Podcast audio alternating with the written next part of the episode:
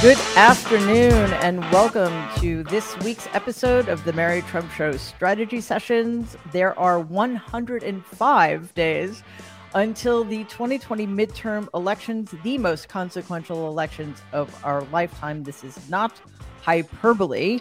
And today I am going to be speaking with my awesome Nerd Avengers uh, with special guest Tara Setmayer yeah. and potential future Nerd Avenger um, about the state of play when it comes to both sidesing everything and the disadvantages that puts Democrats at, the advantages it puts Republicans at. And our other special guest, Olivia Troye just joining us, and Waj is here. Um, everybody, welcome. I'm so happy to have you here. And again, today we're focusing on the dangers that uh, persist when it comes to this it's it's almost a compulsion at this point to pretend that both parties are the same that if you criticize one you have to criticize the other i saw this uh, while you've been talking about this on twitter a lot but i saw somebody i'm sorry i'm not crediting the person but i, I honestly don't remember who it was but essentially the tweet was you know on a saturday republicans are burning books they're forcing 10 year old rape victims to carry their babies to term. Uh, and they're flying swastikas. And on Sundays, uh, the Sunday new alleged news programs talk about uh, high gas prices and inflation. so this is a dangerous state of affairs because it's it's deeply misleading, and it gives people the impression that we are living in normal political times. And for people who don't have the capacity to pay attention to too much, for people who really are suffering because of inflation and high gas prices, it's difficult to uh, see beyond that without making without making an, a concerted effort which quite honestly a lot of people don't understand they need to make they figure okay you know the news is supposed to keep me abreast of everything that's happening and explain things to me. And uh, we're being failed. They're being failed at every turn. Yeah. So what happens is, uh, oftentimes in the media landscape, you know, I've been in this game for a long time. I can tell you, and others who've been working in this field can tell you, is that many of the producers and journalists are just trained. It's almost like Pavlovian response. If I gave six minutes to Rick Santorum, I have to give six minutes to Mary Trump if I gave four and a half minutes to Brian, I have to give four and a half minutes to Gorka. By the way, just just quick, I never want to hear my name in the same sentence with Rick Santorum. I just, I just, I just, just wanted so to see clear. the gag just reflex. So I just wanted to see. joining us? Is he joining us next, Mary? well, I have to give him equal time according right. to Waj. So yes, my, joining us. My Mary, be, gl- be glad that it's just your name in the sentence and not sitting yeah. next to him like I had to on Can't CNN panels. Yeah, Tara and I had to do that many times. And on yes. Bill Maher's show, where I ripped him such a new asshole that he didn't speak to me for years at CNN. He was so upset. You say as if that's a bad thing. Oh, I wear it with a badge of valor. Didn't we legislate against new assholes? I think in the past that's a problem, right? I, just wanted, I just wanted to see uh, Mary like dry hack a, a little bit on uh, live TV. you just so, hurt my feelings. So this is just, I mean, t- just to connect the dots. That for those who are listening, that's how it works behind the scenes. It's like this almost Pavlovian need, and they and they're trained. It's like very difficult to untrain them to unstick this, and the and the fear of being perceived as, uh, as unbiased and unfair is more detrimental to them than actually unintentionally harming democracy which is why these platforms, these mainstream platforms, give a column or or like say Rick Santorum got a huge deal at CNN because they feel like okay if we bring them on then at least we will appear to be fair and balanced and then also this is important is they desperately want to placate the right wing that calls them pedophiles. I'm going to say this again. They want to placate the right wing that calls them pedophiles and the enemy of the state. So like if we give Hugh Hewitt a column at Washington Post where he can run disinformation, or if we give Rick Santorum a platform where Tara and I will Tara will say this, we used to go in there for like a seven minute conversation. Three and a half minutes of the conversation is derailed, just us, yep, like debunking the talking points. Yep. The, the devastating effect of this, and that you could see it on two issues in particular: climate change, and also when it comes to vaccines, is that when you do create this both sides false equivalence, instead of you being fair and balanced, you normalize and mainstream the harmful position, which is why, like you were saying, Mary, when the average Jose watches, they're like, oh, 99% of scientists say climate change is real and 1% says wrong, but they had six minutes for both sides.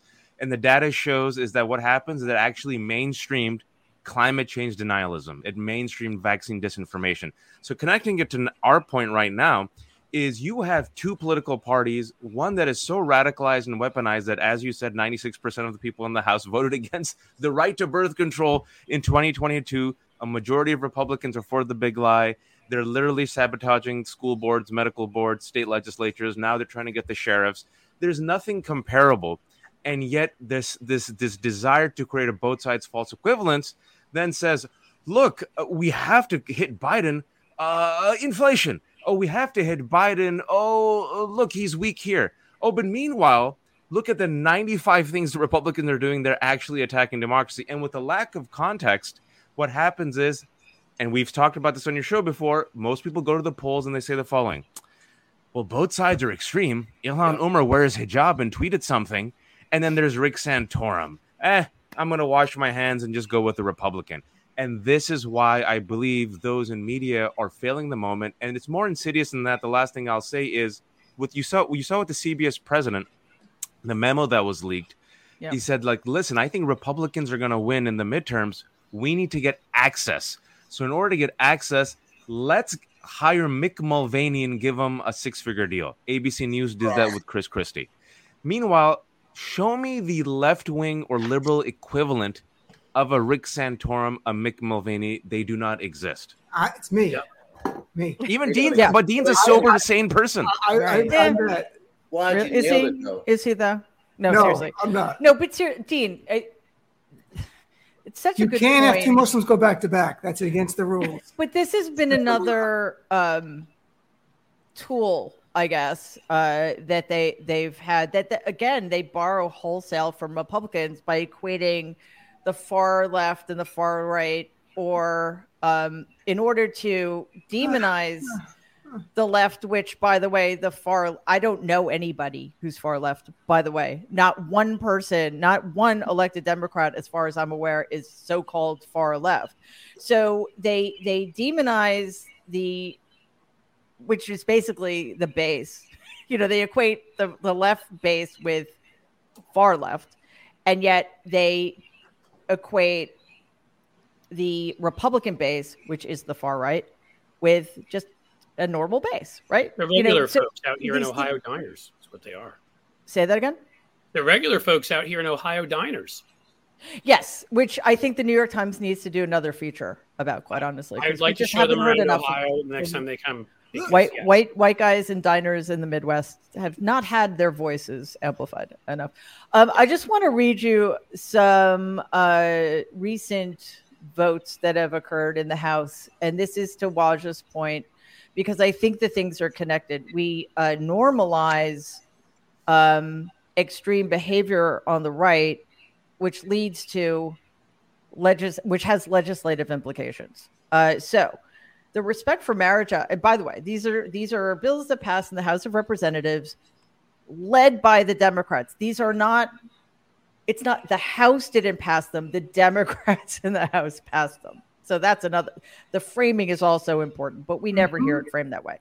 So the Respect of Marriage Act uh, protects same uh, same sex marriage, but also because apparently this is a thing that needs to happen in 2022. Interracial marriage. Oh my God. 157 Republicans voted against that. We have an Active Shooter Alert Act, uh, which is like the Amber Alert system for abducted children. It literally is simply put in place to alert people if there's an active shooter in their neighborhood, right? 168 Republicans voted against that. Uh, the Right to Contraceptive Act, which literally just allows people access to birth control without government uh, interference. 195 Republicans voted against that.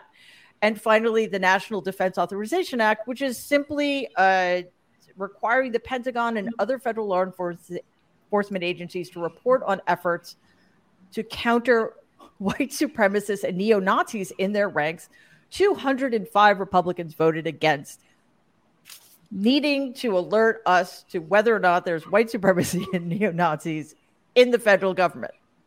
Mary, So- that was every single Republican, by the way. Yeah. Not a yes, single the Republican. last one was every Yes. single Republican who voted. A couple were didn't show up, but I I think th- it's very important to look at this in terms of uh, legislation because let's be real, those Republican numbers, uh, with the exception of the last one, because they can't really get much higher unless there are more Republicans in, in the House.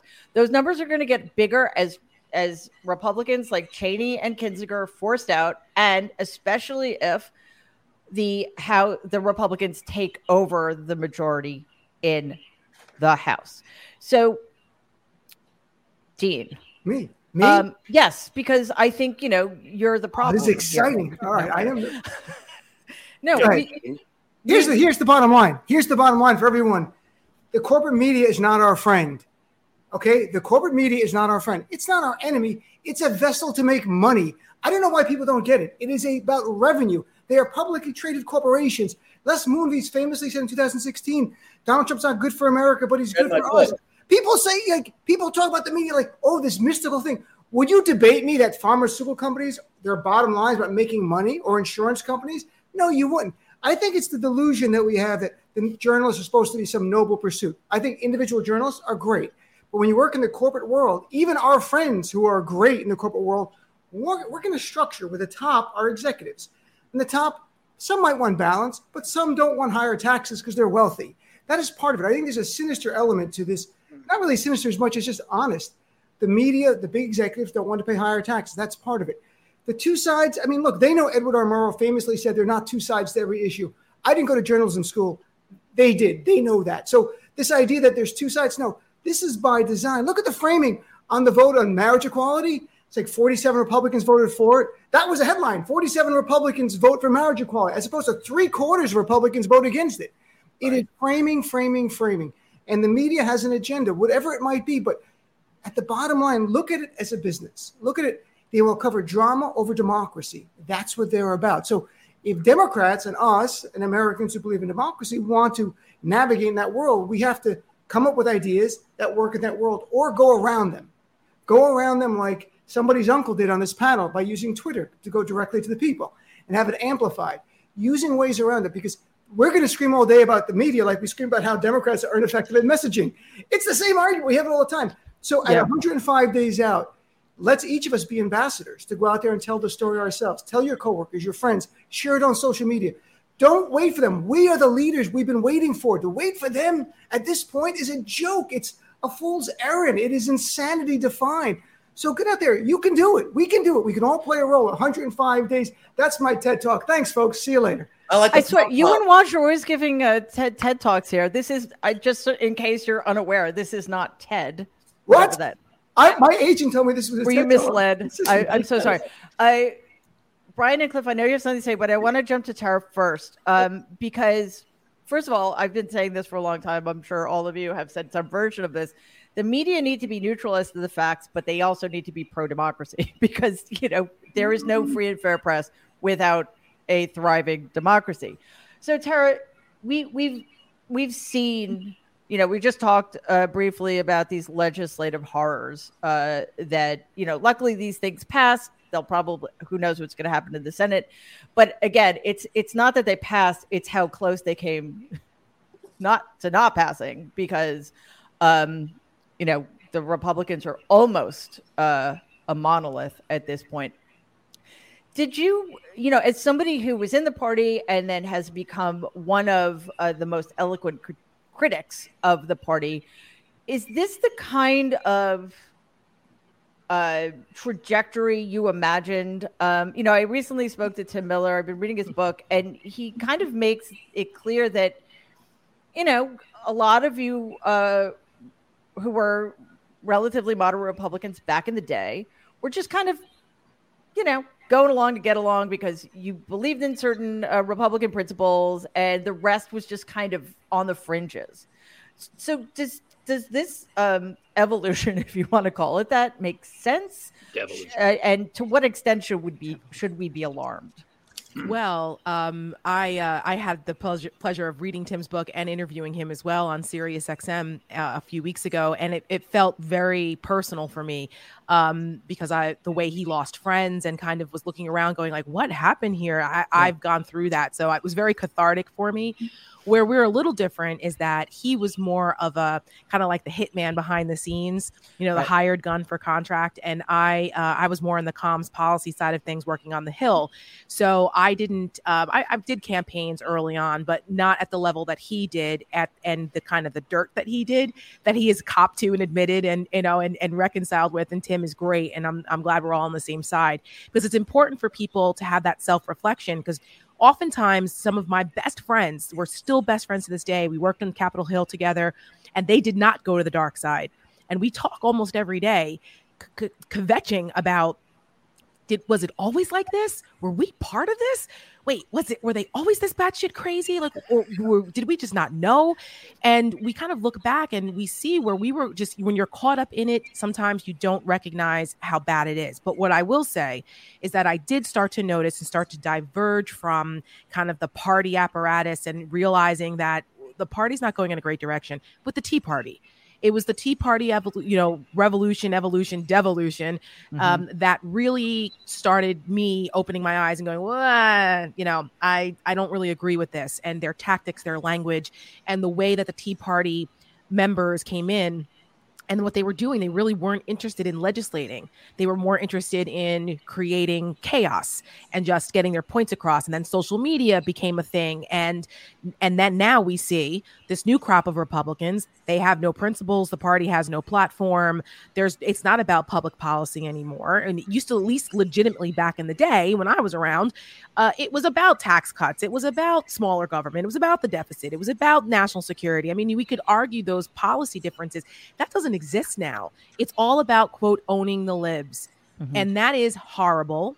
And that's how we've seen that this emotional uh, appeal to the cult of personality has turned into this neo fascist, uh, authoritarian, undemocratic, illiberal movement on the side of the Republican Party that was once the proud, shining city on the hill, mantle, Re- Reagan Republicans, and Party of Lincoln. That party is dead and gone. So when we look at some of these legislative um, uh, efforts that Republicans are engaged in, it has nothing to do with what's good for the country. It has to do with whether they can placate their their rabid base and get reelected. Lindsey Graham admits this right out in the public. He's unashamed about it. Look, if you don't want to get reelected, you're in the wrong business. And unfortunately, for a lot of these people, it's about getting reelected. It's not about protecting our democracy. And I don't think that we've seen our democracy on the knife's edge like this since the Civil War. And I don't know right. what it's going to take to wake Americans up to that fact. Yeah. I mean, first of all, we need to get everything you just said on a bumper sticker somehow. I don't know how. Um, but you're right. I mean, you know, I want I want to get back to I know Brian has uh, something to say about Dean's comment, but I do want to get back to the and, heart and of what you just now. said, Tara. yeah, and, right. And Tara's now. And um, just also remind people that there are civil servants who understand that their job is to serve, not to get reelected. People like Reps Luria and Cheney, a Democrat and a Republican whose reelection bids are in danger because they have decided that fighting for democracy is more important than keeping whatever power somebody in the House of Representatives have. Uh, Brian. Well, first of all, let me start with Tara. The Republican Party has never been about small government unless it was small social services. It was always about putting as much mm-hmm. money as possible in the military. And as far as Ronald Reagan goes, he created this mess, and he's the uh, devil in the cupboard that came out and, and killed us all. So I, I, don't want to hear. I don't want to hear. We can argue about that later, Brian. Yeah, I wish we could go back to those arguments. Yeah, Ronald yeah. Reagan was the first vote I ever cast was against him. He is a me too. He caused the biggest problem. He brought us Donald. Okay, Brian, we're in the yeah, present. Right, so, yes, yes. So there is, uh, Man, was never a threat to democracy. I love President Reagan. Come on, guys. Oh, no. Wasn't ever a threat. Hold on a second. Just first of all, I hear he's doing great things these days. Hold on. Going back to what Dina White said, real quick. There's no such thing as objectivity in journalism. Don't pretend right. there is. There's right. only subjectivity and fairness and accuracy. We don't do it. And Dean, you're absolutely right. It is about money. Everything else is just a symptom of the problem. These people are not trained, they're paid. And everything that, that major media does is to create and foster drama. So we see the re the reemergence of Mick Mulvaney. It's like he's gone through the witness protection program, and now he's out here. Out, he was the worst guy in the world when he was in the White House. I thought he was always trying to sell me a used car. he, looked, he looked like Herb Tarlek from WKRP in Cincinnati. I thought he was going to come out in white shoes and a burlap sack. This is these people now have been reinvented as some kind of masters of, of politics, and they're not. And it's yeah. all about money. So at the end of the day, I just want to say, Mary, to what you said, I hope the people in, in the Senate and the House remember Loving versus Virginia, especially, you know, there's a certain Ginni Thomas and her husband, Clarence, uh, when, when they start talking about, you know, uh, racial marriage, interracial marriage. But if you're going to change anything and to make a difference, like Dean said, you got to get out and preach it. But more importantly, for the media, you're dealing with people who don't know. There are these are young kids many times the reporters who don't know. They have no background. They don't know how to source information. They don't know how to to talk to a source. They don't know how to go into a, a city hall and get information that they need for a story. So you've got to bypass them and the managers. It's not so much that they they don't want to pay taxes; it's that they want to make money. So they're yeah. going to create the environment to uh, to generate as much cash as possible. And until you return the guardrails to journalism, this is going to always be a big problem. We've talked about that before. Right. But we can't do that in the next 105 days. And I don't think anybody in this group, no. as awesome as my Nerd Avengers are, uh, has that particular superpower. If only we did. Right. Uh, Cliff, I want to go to Olivia first, and then uh, and then we'll come to you. But Olivia, um, tough crowd. I I think this is not the right place conversation about Ronald Reagan. So eh. let let's stay. let's stay in the present. I'm also going to shock Brian and say, hey, you know, as bad as Mick Mulvaney was, I have to say I was there for the transition and, and walked and walked Mark Meadows. And right. Oh no, I was there right. too. You're right. It was, yeah, yeah. Much exponentially, worse. it went downhill. So. But Olivia, as somebody who, as somebody who was there in a way none of us was, um, you can How? for that. I'm still suffering from the PTSD. No, I'm still of course. therapy. I mean, I don't think there's anybody. well, I don't know if everybody, but I, you know, uh, Brian, I know for sure. I for sure. Uh, yes, we have PTSD. I mean, mine's not yes. because of this, but it was exacerbated by all of this. That's for damn sure. So, you know, you um, you saw very up close a lot of this unfold. Does it? Did it make sense? Like, was there um was there a logical progression to the insanity if i could even say that i know that sounds weird but like did did it make sense that oh okay i get why that person is is you know changing i understand why that person is um abdicating all responsibility and has decided to stay on the side of power versus doing good or was it just suddenly you found yourself in a nightmare that in which nothing made sense uh, no, I think it was insanity from the get go. Uh, oh, like, I think you saw sort of like, um, I mean, you saw the rhetoric on the campaign trail, right? And that was concerning. And I think, uh, look, and I, I will take full responsibility for this. Um, I did not appreciate the anti immigrant rhetoric. I am Mexican. Um, I found it completely disgusting and offensive um, when Donald Trump was running for office in like 2016 in that cycle. Uh, but I also hoped that once he got into office, that that would change. Um, I, I, didn't necessarily believe it, but I, I wanted to hope that he would eventually become presidential. Um, and instead, what ended up happening is that he issued, you know, the travel restrictions, the travel ban, as it really is called, right out of the gate. And I think that that was right away the sign that this was the way it was going to go. And I think to what you're saying, I saw people around me um, change. I saw good people, uh, you know, that I knew who uh, had integrity along the way, who were uh, sensible Republicans, I would say, that were serving in the administration, who were there, I think, as part of a coalition that really wanted to make a difference and thought that they were trying to do the right thing and maybe they could control some of it. But the problem is that the majority of, of the people that I was surrounded by I really saw a shift in them. And that was what became increasingly concerning was that when you're in the circle of power, sure you know how this is, um, palace intrigue, and it's real. And you see people kind of start to, you know, they'll they'll, they'll bend on this rule, or they'll start to push the envelope in other meetings. And look, I've said in numerous meetings. I won't get into it. That would probably give you all nightmares. Um, that were very upsetting. Uh, one we already have nightmares. Come on, come yeah. on.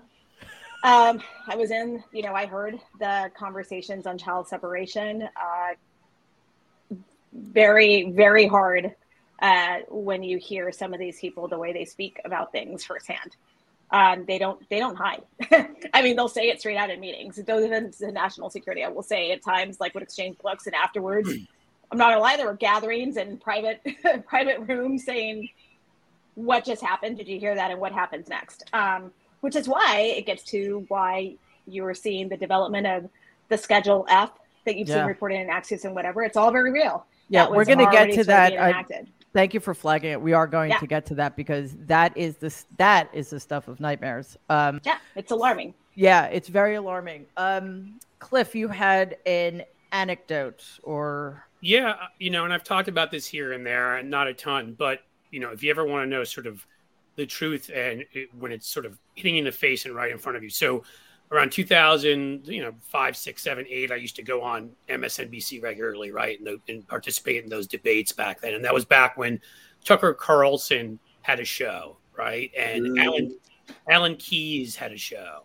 and you know, it was a network that didn't know what it was doing. It was sort of going in all directions. And at one point, I mean, just to give you an idea of how ingrained this is, and I think some of this is from the fact that it is a business and it's the, the monopolistic nature.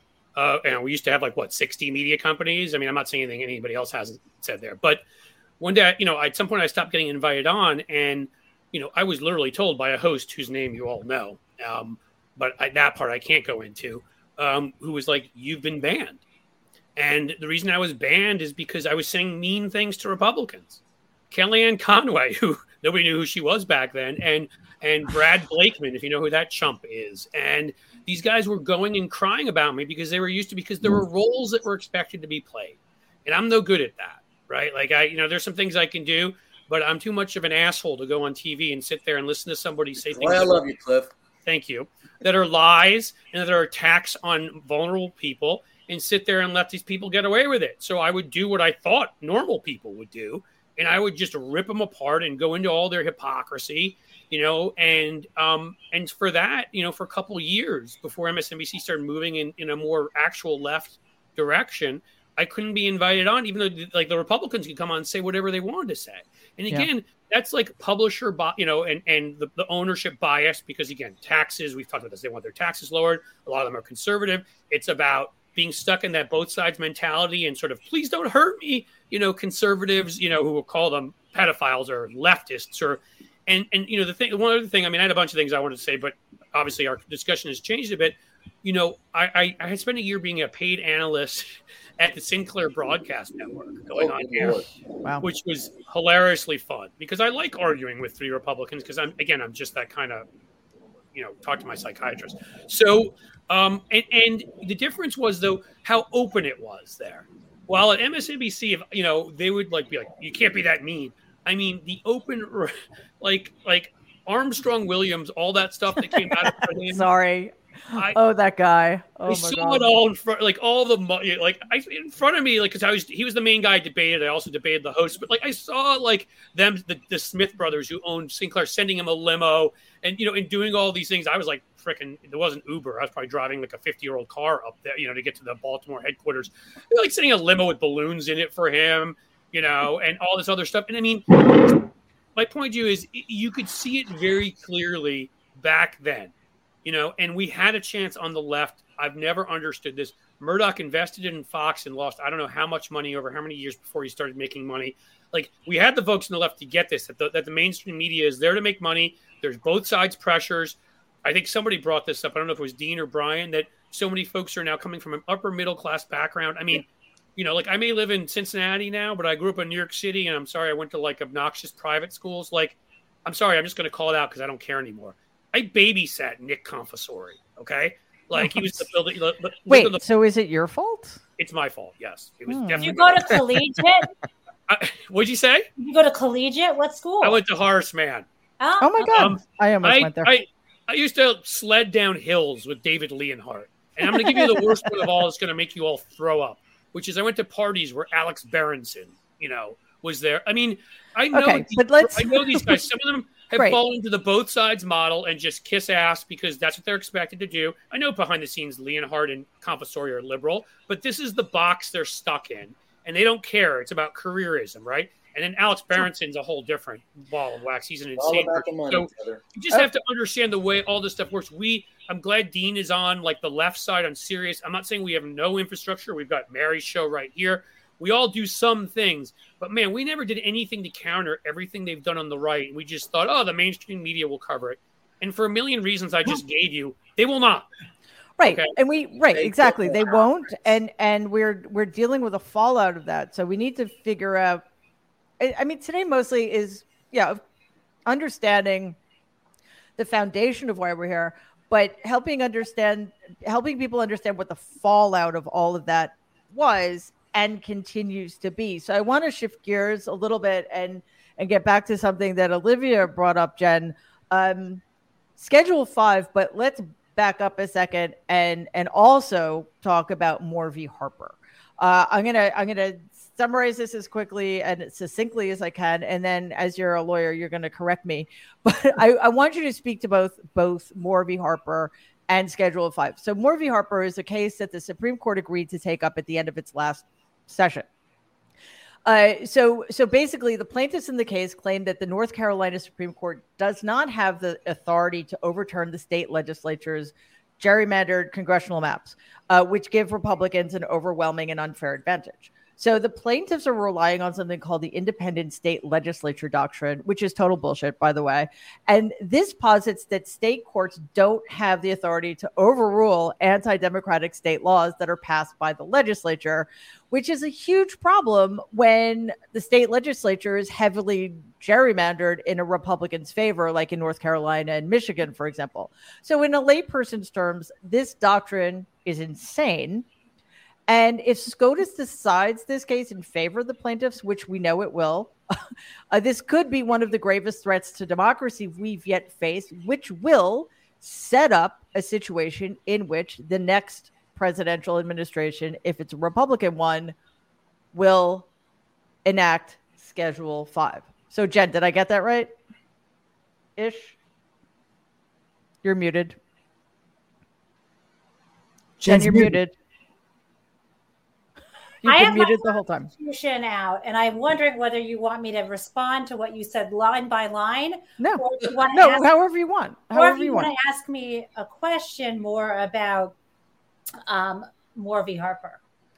you can you can take it however you're the expert, not me. So whatever you think is most relevant to the conversation. Well, if we can step back to the the bigger frame, which I think mm-hmm. the topic today is the unfair advantage that Republicans um, seem to have, right? Is that mm-hmm. kind of the the big frame? Uh, the unfair advantages there have, but the the the the impact of that and what it's leading to, and how failing to educate voters about that allows for people to think, well, you know, the Republicans are just as bad as the Democrats are just as bad as the Republicans. So if I'm a Republican, I'm voting Republican. That kind of thing.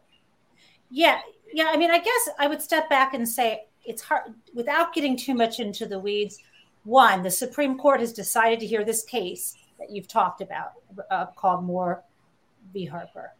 Two, um, it's quite possible that the Supreme Court will rule in such a way that would allow state legislatures to ignore their own state Supreme Court um, when it when it comes to establishing maps for voting, right? And when it even and um, and thereby making tilting federal elections specifically, because that's what we're talking about for Congress, those as opposed to the Electoral College. This is just about Congress. That the Supreme Court's likely to rule in such a way to make it permanently easier for Republicans, Republican dominated state legislatures to get Republicans into federal office. That's the picture. Mm-hmm. However, what's much more important is that the part of the U.S. Constitution they're looking for allows Congress to act to make to fix that. That's the most important thing. So the bottom line is we need a Senate and a House who will fix that problem. And that's not the that's not the only one.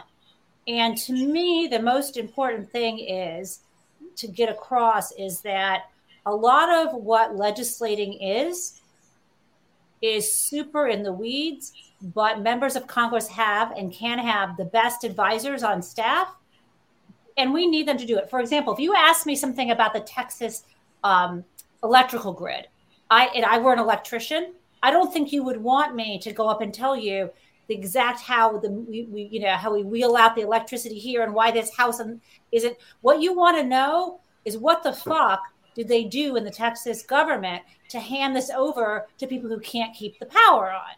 Right. And the answer is don't vote for these bozos. So similarly, when you ask me a legal question, I'm like, part of me is turning my en- my legal engineering head on. But what you really want to know is that this isn't the fucking end of the world if Congress would do something about it. And the only way they're going to do something about it is if we get two more seats in the Senate. And we need, you know, so I mean, that's that's it and there's not this isn't just this isn't the only example there's one after another after another yeah. after another yeah. and so the answer to me is the only way to tilt the balance of power is back to the message you know the republicans want they're not they're anti-freedom they want this to be a mount you know they, they are trying to it's not even bread and circus with them what what they're offering is monster truck rallies and you know reality TV shows and pro wrestling, and that's not what government is. And white privilege and white privilege. But they're trying to. It's like song and dance, and then behind the curtains, freedom is being stolen from us. And why is freedom being stolen from us? The people at the top, the Donalds of the world, they don't give a shit about the integrity of the family or being married once or, they, or how many abortions anyone they know has. They want the levers of power so they can enrich their friends. Mm-hmm. So this is about, you know, just like we said, the business of news, of the big news media is business. The business of Republican government is business and stripping your freedom away so they can take your money away. That's what the Republicans are doing. They're not coming up with tax. Can I one quick thing? Yeah, right. one quick thing about that what makes this so difficult to overcome yale did a study in 2020 that showed that only 3.5% of voters would vote against someone in their party because they act in, acted in undemocratic ways three and a half percent that is it so even though so people are driven by negative partisanship. They're driven by being a part of their tribe. They're driven by they don't want to face the the hard integrity, you know, democracy. What's what's the right thing to do questions because then they have to examine their own lives. And a lot yes. of people are hypocrites and they don't want to self reflect and realize that if I if I apply that standard to others, and I better live by it too. So there's a lot going on sociologically in our country that uh, contributes to this.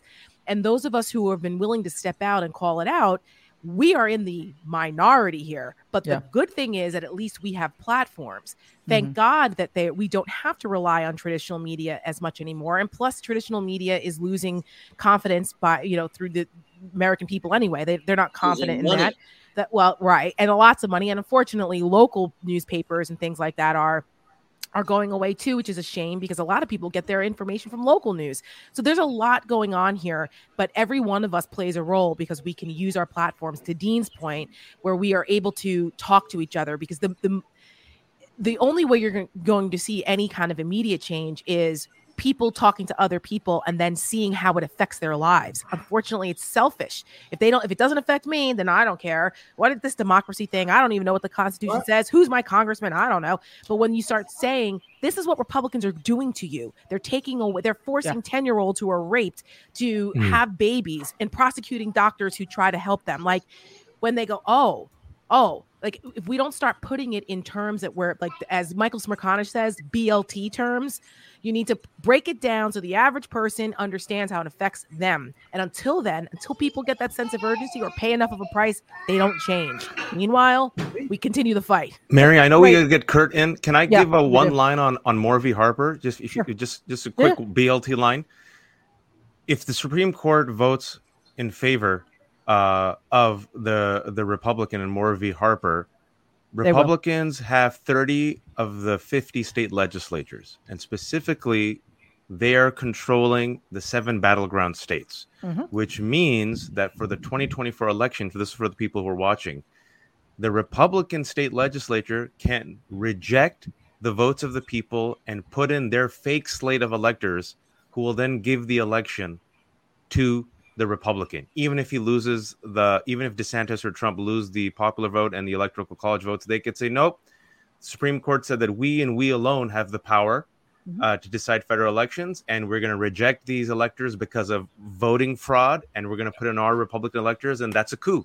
There you, you go. Need proof. Wait, they can just make it up. But and, yep but there, you know, we're also four state legislatures. They are four state legislatures away from being able to call a constitutional convention. Yep. At which that's the last nail. Uh, Kurt, I, w- I want to um, sort of encapsulate both what uh, Jen and, and Tara were talking about in terms of what, you know, informing people about what is really going on, and um, you know that shockingly, there are more important things than inflation and gas prices. And by the way, those are two things nobody can do anything about anyway, really. Um, but what can be done and what can't be done like we need people to have realistic expectations and i think that's that's part of what gets lost on the one hand they don't get accurate information about what what Republicans are doing and what the consequences mm-hmm. of that are. But at the other on the other side, they you know a lot of voters seem to think, well, why doesn't just why doesn't Biden just wave his wand? And I don't understand why Democrats have the hey, majority. Hey. Why haven't they fixed everything? Right. So so uh, what what's what do we do about that? Well, I think part of it has to do with focus, right? Um, I wrote a piece for USA Today this week uh, expressing my my annoyance with Democratic activists who think that protesting in front of the White House or protesting in front of the White House Chief of Staff's house is a productive use of their time, energy, resources, and manpower. When in reality, Joe Biden is not your enemy. He is not your adversary. He is not the cause of these things that are going on in our country. The Republican Party is. You know what you don't see in the months leading up to an election? You don't see Republicans protesting their own candidates. That just doesn't happen in the Republican Party. Uh, whatever inter-party squabbles we might have, they are set aside in the run-up to the election because they understand that winning is all that matters. Democrats need to figure that out.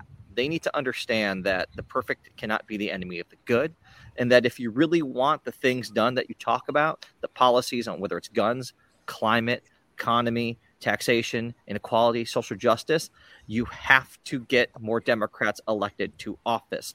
Protesting fellow Democrats isn't going to help you achieve those means. You might as well be doing Kevin McCarthy and Mitch McConnell's job for them if you think that spending your activist energy attacking your own party is the recipe to success, is the recipe towards electoral success. Um, that's what kind of drives me nuts. All the while, to the broader theme of what, what this panel has been about, we have such an inherent structural disadvantage when you consider that the other side has a never ending cadre of propaganda vehicles that they have strategically invested in and built over the years, whether it's Ben Shapiro of the Daily Wire, whether it's Charlie Kirk and Turning Point, whether it's what's happened to Fox News, OANN, Newsmax, etc. We have very little equivalent to that on in terms of scale the most successful digital messaging operation that I have seen over the last four years was frankly done by the Lincoln Project. And when they launched something called LPTV, the amount of eyeballs that they would get would at times dwarf CNN. And the reason why that was the case is there's clearly an audience and an appetite from our side, our perspective, to see something like that presented in a television streaming format. I, you know, I was once asked. I'm an advisor to DNC. Full disclosure, I was once asked by a very major donor, "What's the one thing you would say that we need to do as a party?" my answer without without blinking was you need to get you and every one of your millionaires and billionaires to invest in a media-esque company that Absolutely. can offset and combat what we see on the other side we are fighting this this fight with one hand tied behind our back their side all they hear is they're great everything they do is the greatest thing of all time and everything democrats do is evil terrible socialist end of the world what our side hears is well the other guys are bad but here's how our side's letting you down. Here's how our side here's how our side is blowing it. Like, well, how in the world are we supposed to compete when that's what we get from our media ecosystem? I'm only thank laughing you, because otherwise I'd be sobbing. So I just want to say thank you, Kurt. I appreciate the shout out. Obviously, yeah, I'm very proud of what we've done over at LP. And mm-hmm. just an example, recent in real time right now. Yesterday, we at the Lincoln Project put out a pro Biden ad that was, you know, showing that, yep, some things have been kind of shitty. None of that, most of that's not his fault. But here are all the great things that have actually yeah. happened that are going on. And, you know, Biden as a leader, the leader now, is doing is stepping up to the plate to try to help keep our democracy together and there's jobs and there's this and that and i mean it was a hero ad pro biden.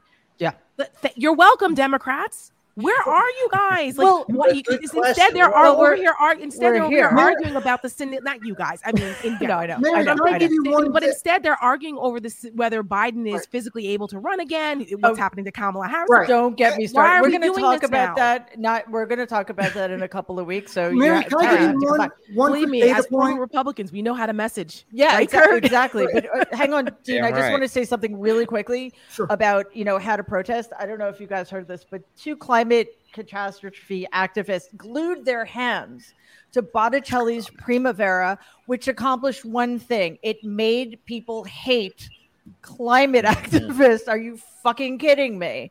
I mean, yes, let's destroy art in the service of what exactly? So, anyway, yeah, Here's we have to learn how to protest it. I, I, have no answer to this, but there's a really an important data point.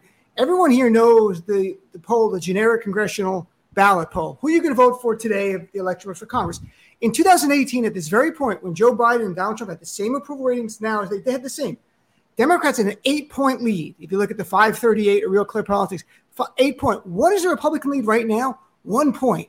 So Americans are paying attention, despite yep. Democrats' muddled messaging and what we do, we attack each other. We just need a little help to get over the line there to get people out, because I think people understand more instinctively. And overturning Roe was a big thing, forcing a 10 year old to have a child, the rapist is barbaric. And if that's your religion, get another religion, to be blunt. But I think people get the extremism out there. And I think it's up to us to come up with messages individually, collectively, with Democratic leaders, because they see the extremism.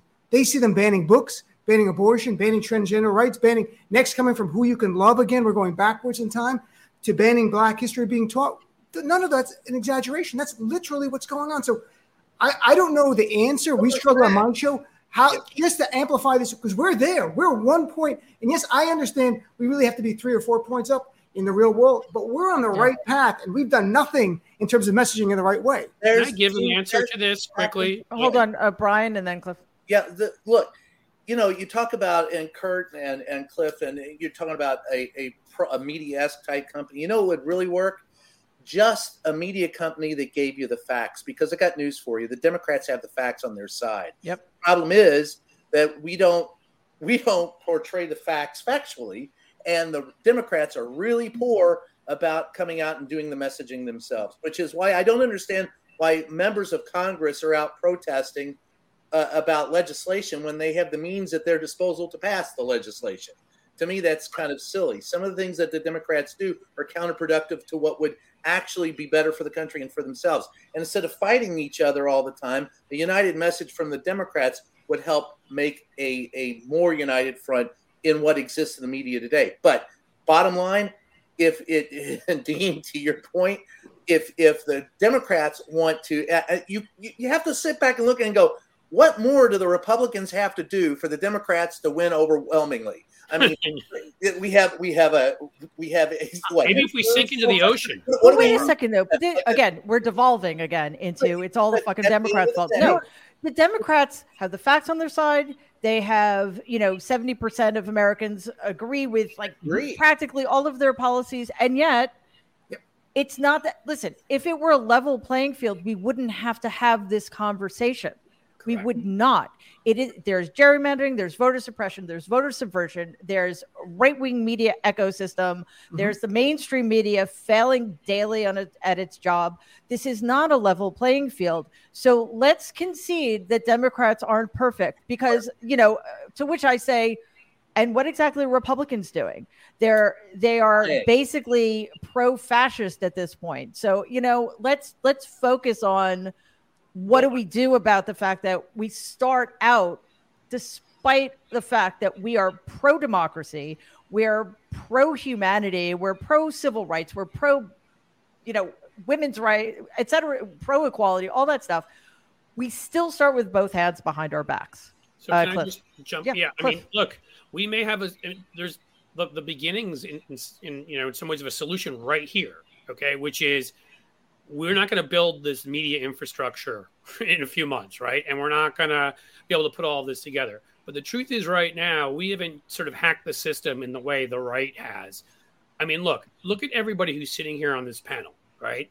Who, who have multiple ways of getting messages out, who have huge followings on Twitter, and every journalist is on Twitter, and they're as vulnerable to repeating stuff they see multiple times as any as anybody else. The truth of the matter is, is that you know, and I'm not saying everybody here we should become automatrons like the right. It's not going to happen, right? But if if you know, I started tweeting out just the other week, and I think I forgot this week, so I need to get on every day.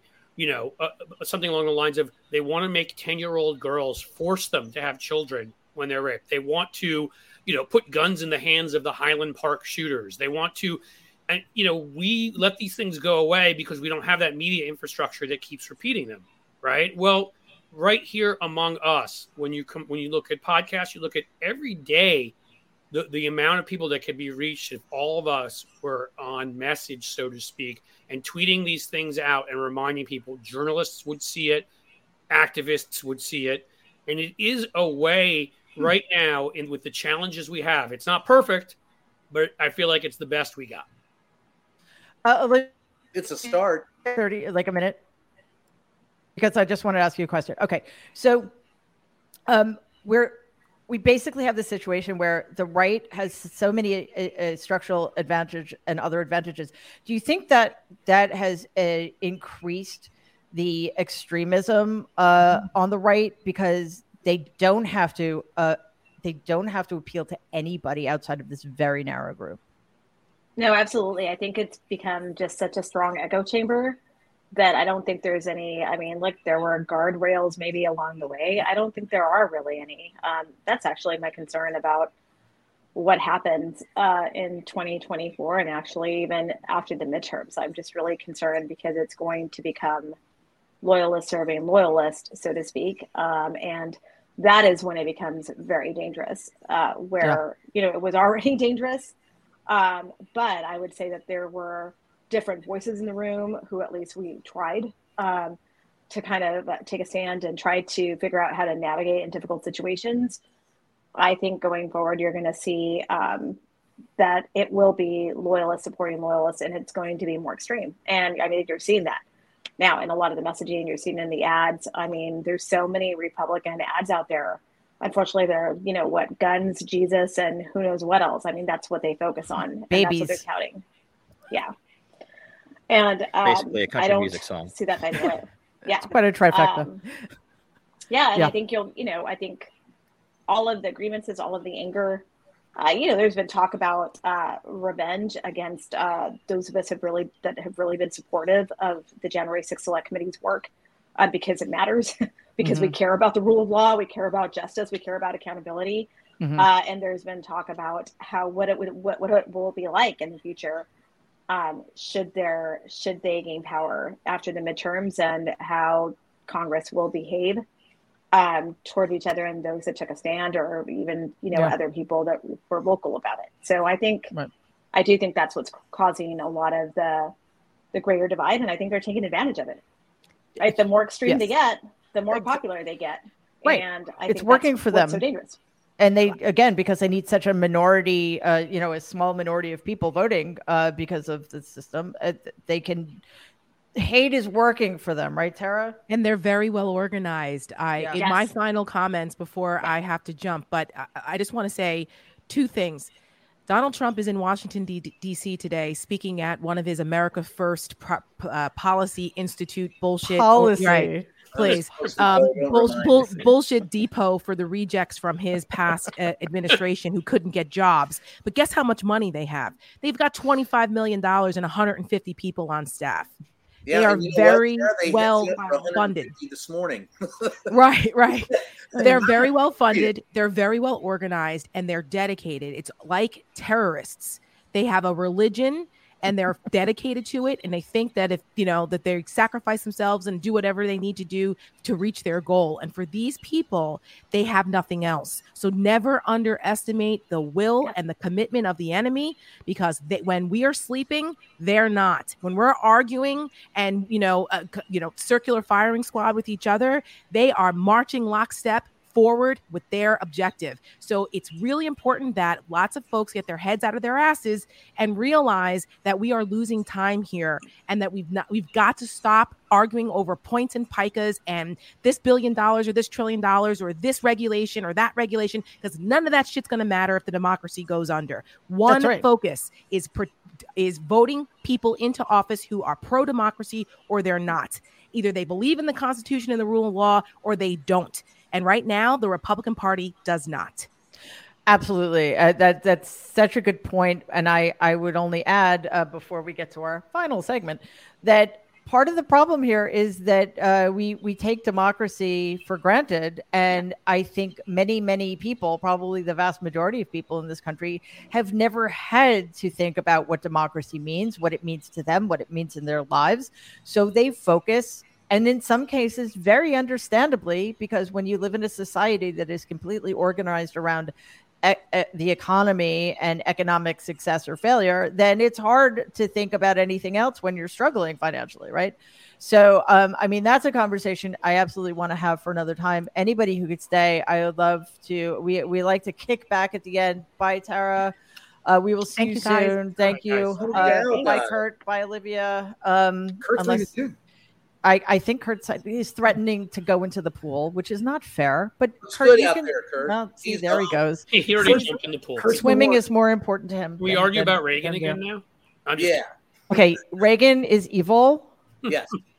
Terrible. Um, Everything. Yes. I think Reagan was one of the worst presidents in the history of this country, with the exception of Donald and George W. Bush. And the crazies from the people in his administration and Reagan's, who they called the crazies, which they did, Pat Buchanan, Lyn Nofziger, some of the other ones, they are the direct descendants. You know Donald Trump and these guys now. He elevated people, you know. So, uh, how about that one little uh, producer that he uh, elevated in his Roger uh, uh, somebody or other? Yeah, Roger. Hmm. That starts with an A. Remember yeah. him? He's Roger the one that brought, Okay, let's.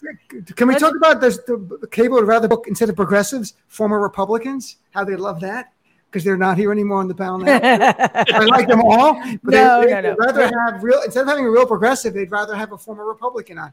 That's, but, well, listen, we don't know that, and honestly, I, oh, I, I, know that. well, okay, we, we do know, know that. that. But no, I have I love them. It's not about that. It's the Bookers. It's not their fault. I look forward to the day when all of us and Tara and Olivia can fight over policy. Um, but we're not there yet. Mm. Uh, so we are all um, pro democracy, and that's really all that matters at this point. Yeah. And yep. um, on that note, I'd like to take a step back and ask all of you, because I swear to God, every week feels. I was trying to think about um, last week's hearing, and I, I'm not kidding. I thought that last week's hearing was three weeks ago. It's like, wow, it's been a really long time since it's been, it's been four days, five days, whatever.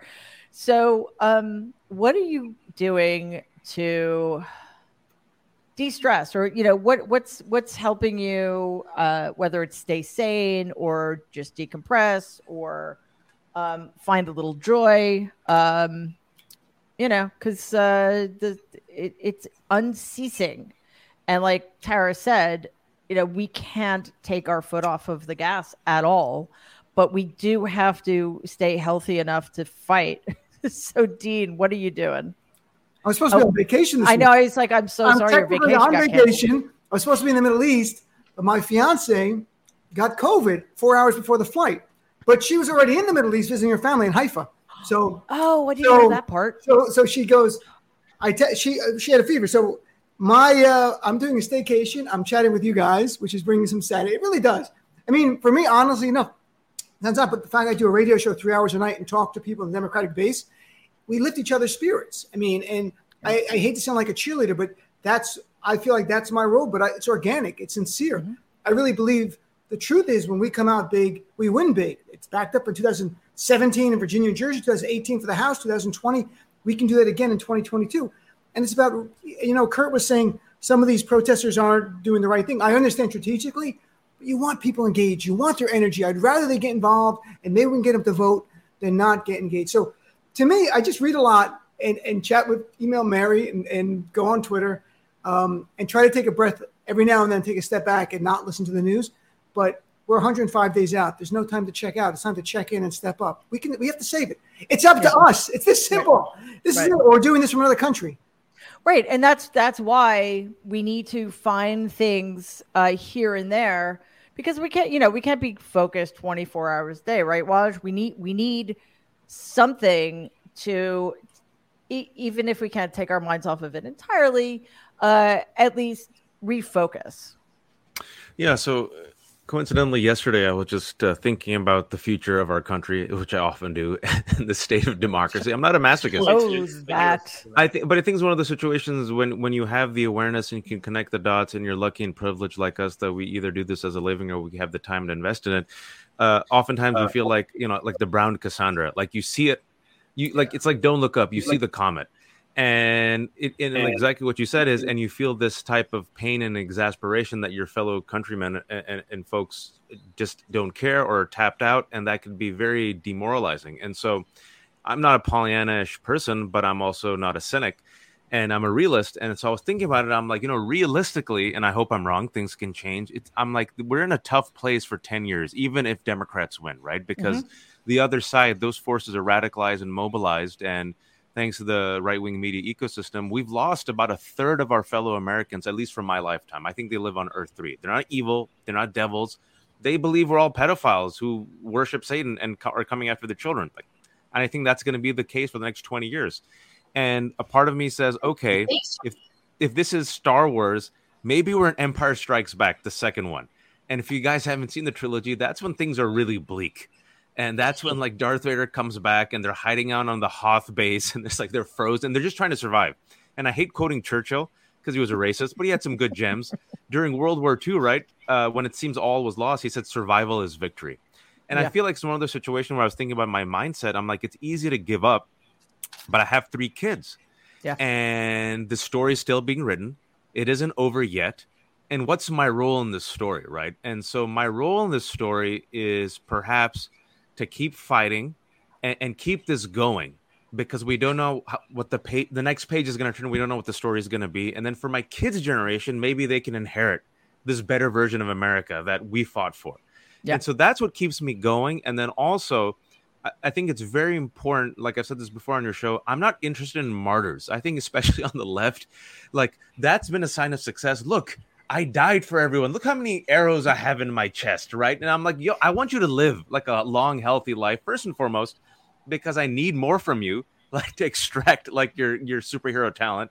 But also, I want to create a narrative for our children They're like, oh, look, that person, you know, my dad, my Baba, he he worked hard, he took on these fascists, but he was also happy and he was a good Baba and he was invested. And so what I try to do is I take those breaks every day uh, watch it. I watch the Netflix that I want to watch. Uh, I build a Lego set for my kids. I go work out now with the gym with a mask on. Uh, you know, I'm trying to lose my COVID weight, and I make sure every day that I set aside some time for my kids and just to play, just for the sake of playing. Mm-hmm. And then that restores me spiritually and emotionally to get back into the fight. And I think that's very important for people because if you're tapping out now, if you're depressed, if you're exasperated, you are not helping yourself, you're not helping your family, and you're not helping this movement against fascism. Right. I need you in the long run. Yeah, and that's you know part of why I like to ask you guys what you're doing to stay in the fight without burning out, um, because we all do need to be in this for the long haul. And you're right, it's not 2022 or 2024; it's at least another decade if we win. And then the fight looks completely different if we don't. Uh, but it's fascinating. Like, every time we do this, I'm literally just like, "Hey, what kind of Lego set you build in, or what are you watching on Netflix?" And then Waj always like gives us this mic drop of an eloquent speech that's you know very difficult to follow. So thanks, Waj. Uh, no, but seriously, it's it. Everything you said um, is absolutely something people need to take to heart, and uh, because it also reminds us that we do need each other. We are not doing this in isolation, despite the fact that I, I, I don't know, Cliff. I you just had COVID. I still sorry. Did I violate your HIPAA? I think I said sorry. publicly that on Twitter and many places. So you didn't. Well, I, I, can't violate your HIPAA rights anyway. Like, so there you go. Sucks. So like, I don't even. I tested negative a few times, even though my son tested positive. So I don't even know if I had it. I know I didn't feel great. Yeah, I you know probably he did. had it. So I'm assuming I did. But if you're jumping into what I do, I, I kind of feel like there's the the and don't tell anybody this because I'm I, I try to act like a mean guy. But there's like the cuddly things you do. there's the stupid things you do. For me, the cuddly things are I have two boys that I adore, and even though the 15 year old is like a rock star drummer now, whatever, I don't care. He has to hug me. Um, but no, I mean they're such sweet boys. They're awesome, and I find time for them. As Waj was saying, every day. You know, I'm listening to hair metal. I mean, a week ago, two weeks ago, before all this, is probably where I got COVID, even though we were masked. You know, we went to like see bands like Skid Row and like Motley Crue. That's right, we're 1980s.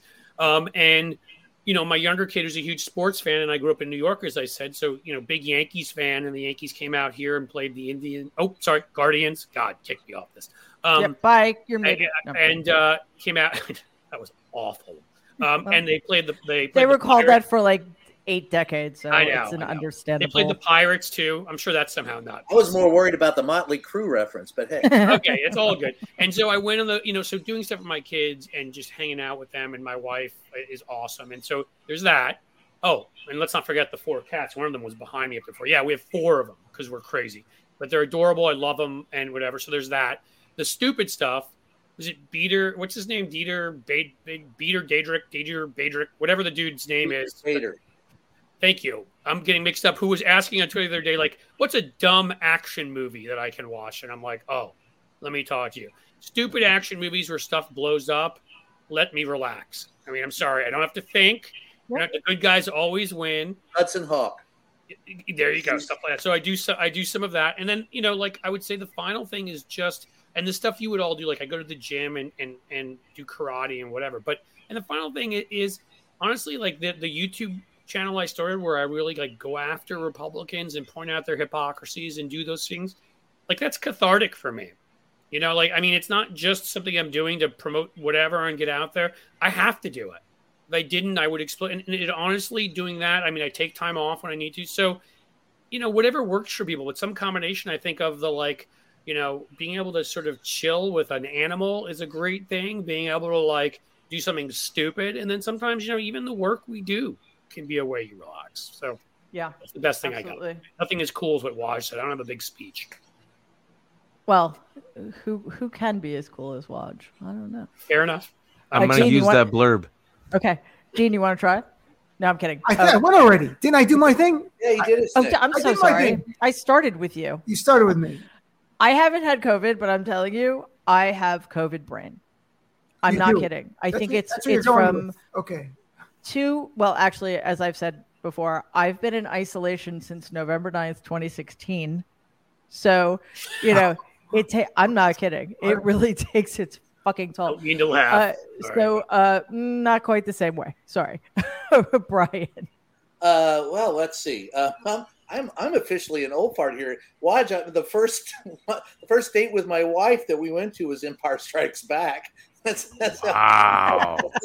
You're like 800 years old, man. That's amazing. Yeah, I'm- You've I'm- aged so well. I can't My even God. count that high. you and Methuselah hang out?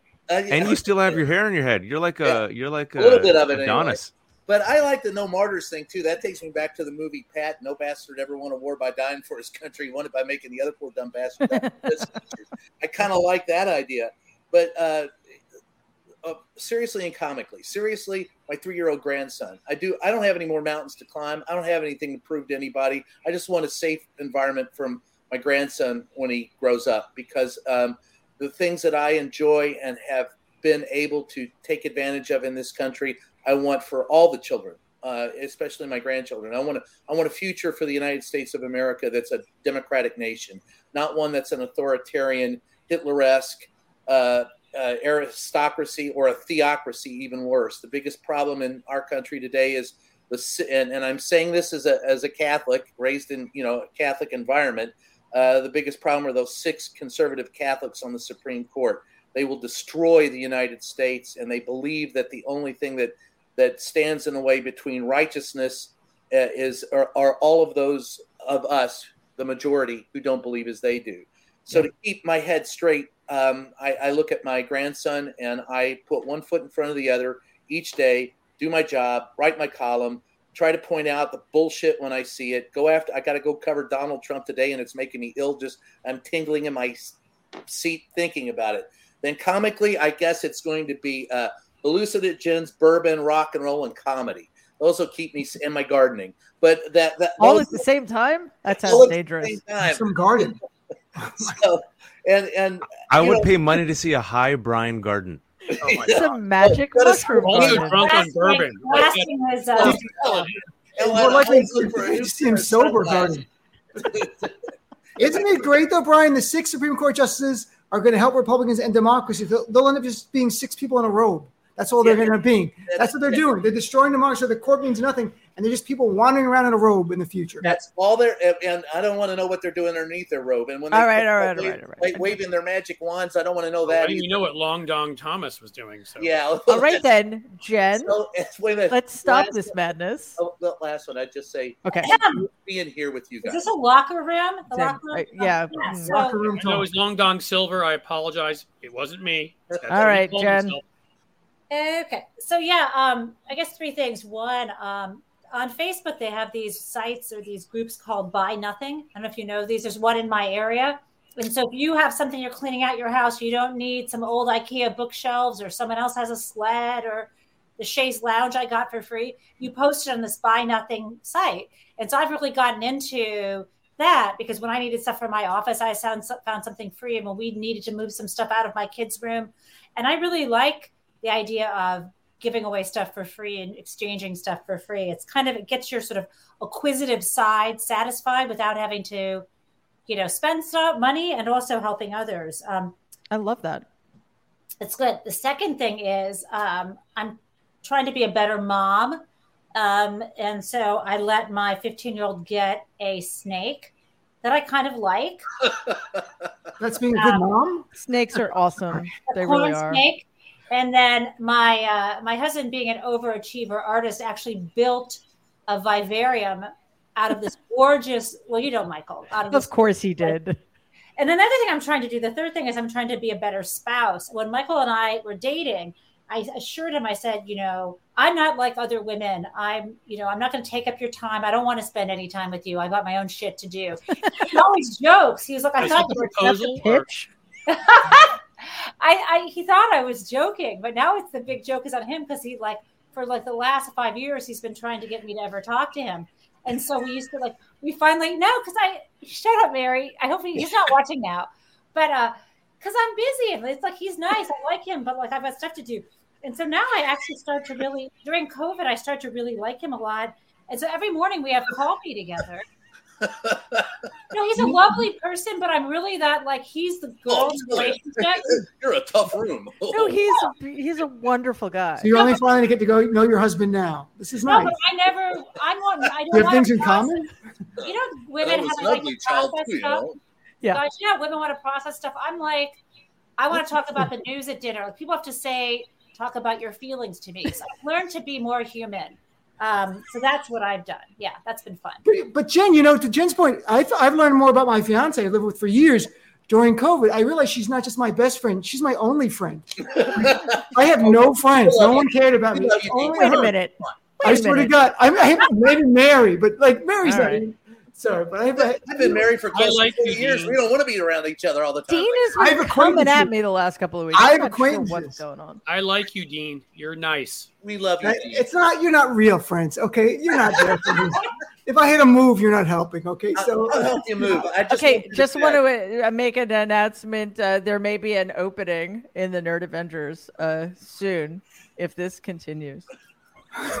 what was something I said? No, Dean. It's like oh. you're not our, you're not my friend. You know, you know what I mean. I mean, like close friends. Like anyone email me how you doing during yeah. COVID. It's me, her, and the plants. If she goes, that's all I got are plants. Okay, I don't got kids. I don't got a, a pet. do the it's plants me, her, and plants. Get, get, a, pet. pet get a pet. Get a cat. They're the best. Uh, cat, cats are the best. No, I'll help you, you move. Like, I, I, I, totally. Up, it's not all right. Forget it. I got. No, no, I totally understand because for it's a very long story, but I basically got completely isolated during COVID, and it definitely right. changes, um, you know, how you relate to people. Uh, it's it's tricky, um, but we we are here for you whether you like it or not. Right. So yeah. I prefer to be alone. Actually, I'm just gonna get Dean another plant.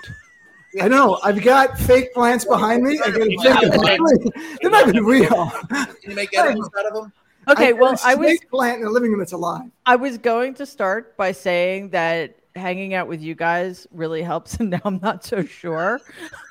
but, well, everybody um, but Dean. So up until recently, no, seriously, this is this is. Uh, I look forward to this um, a lot and uh, I don't know, maybe that says something about me. I'm not really sure, oh. but uh, no, I seriously, it, it, it helps tremendously. And um, other than that, though, I uh, I'm reading this book called Breathe by Jason Nestor, I think his name is, because um, you know I've I've had asthma forever, and um, I'm trying to get in shape again, and uh, you know breathing is something that doesn't come easily to me. So oh. so and i think it's incredible it is it obviously it's the most important thing we we yeah, do. everybody needs to breathe. And yet but yet like human beings are terrible at it. It's kind of fascinating uh how that happens. But uh, so i'm reading that and i i'm i'm detoxing. I'm on this very strict detox right now. Hmm. uh it's been seven days. Um congrats you know so i'm gonna keep that up and um you know, so far so good. But it's I think it's a sign of just how toxic I was that I still don't feel great. I think it's because you're in a box next to Brian, and he is so full of stuff. Well, it's right. it's like it's, it's those hallucinogenics are just. You get a buzz over. just hanging out near Brian. Just, you're in the same so much Zoom Brian, you get hot. And then it floats over to the box you're in. right, you're in contact high from Zoom with Brian. But Mary, when it comes to uh, breathing, right? Like, don't underestimate it. I feel like even those who are watching, uh, oftentimes moments of stress and panic and we feel besieged right for the past yep. three years especially during the pandemic yes literally human beings forget to breathe it's like fight yep. flight and so the practice Breathe. of breathing it, allows you to relax it allows mm-hmm. you to yep. stay in the moment it allows you to like your brain like starts functioning at like a rational level again and it allows for gratitude and happiness did.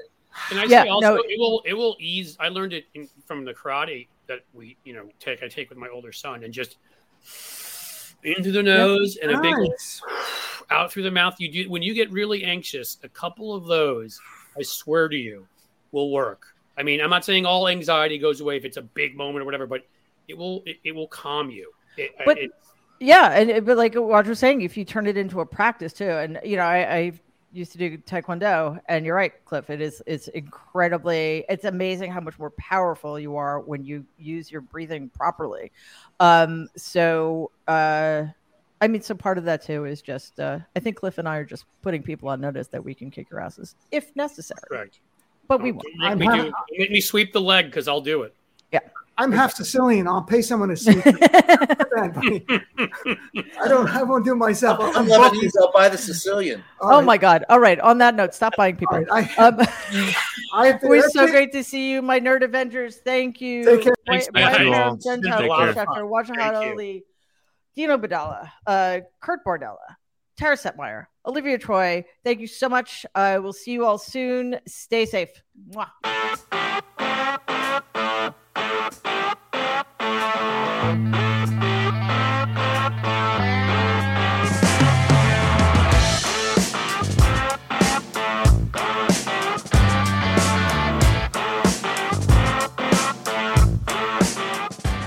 Thank you so much to my Nerd Avengers and our special guests, Tara Setmayer and Olivia Troye. And thank all of you for joining us today and for all of your great comments.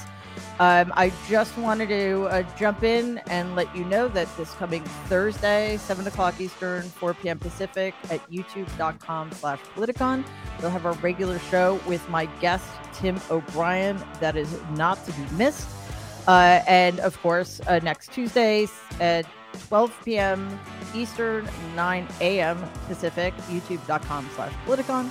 We will have our next strategy session with the Nerd Adventures and special guests to be decided. Uh, also, while you're at uh, youtube.com slash Politicon, please uh, subscribe to the Politicon chap- uh, channel. It's free. Uh, like the episode. And if you click on that bell, you will be alerted every time a new episode drops. Um, in between episodes, I've been doing a bunch of short videos, varying like literally, like really short, from like 45 seconds up to 15 minutes. So check those out too. That's sort of my way of trying to stay on top of the kind of unceasing news cycle. Um, and of course, you can listen to the podcast at Apple Podcasts or anywhere else you listen. And if you're on Apple, please do give the show a five star rating. It really does help other people find the show. And, uh, you know, part of uh, what we talked about today was how important it is for Democrats and pro democracy people to find ways to get the message out to uh, help us make up for the, the really dangerous deficits Uh, in the mainstream media. So that is it for today. Thank you again so much for being here. I will see all of you on Thursday night, 7 p.m. Eastern, 4 p.m. Pacific. In the meantime, please stay safe and be kind.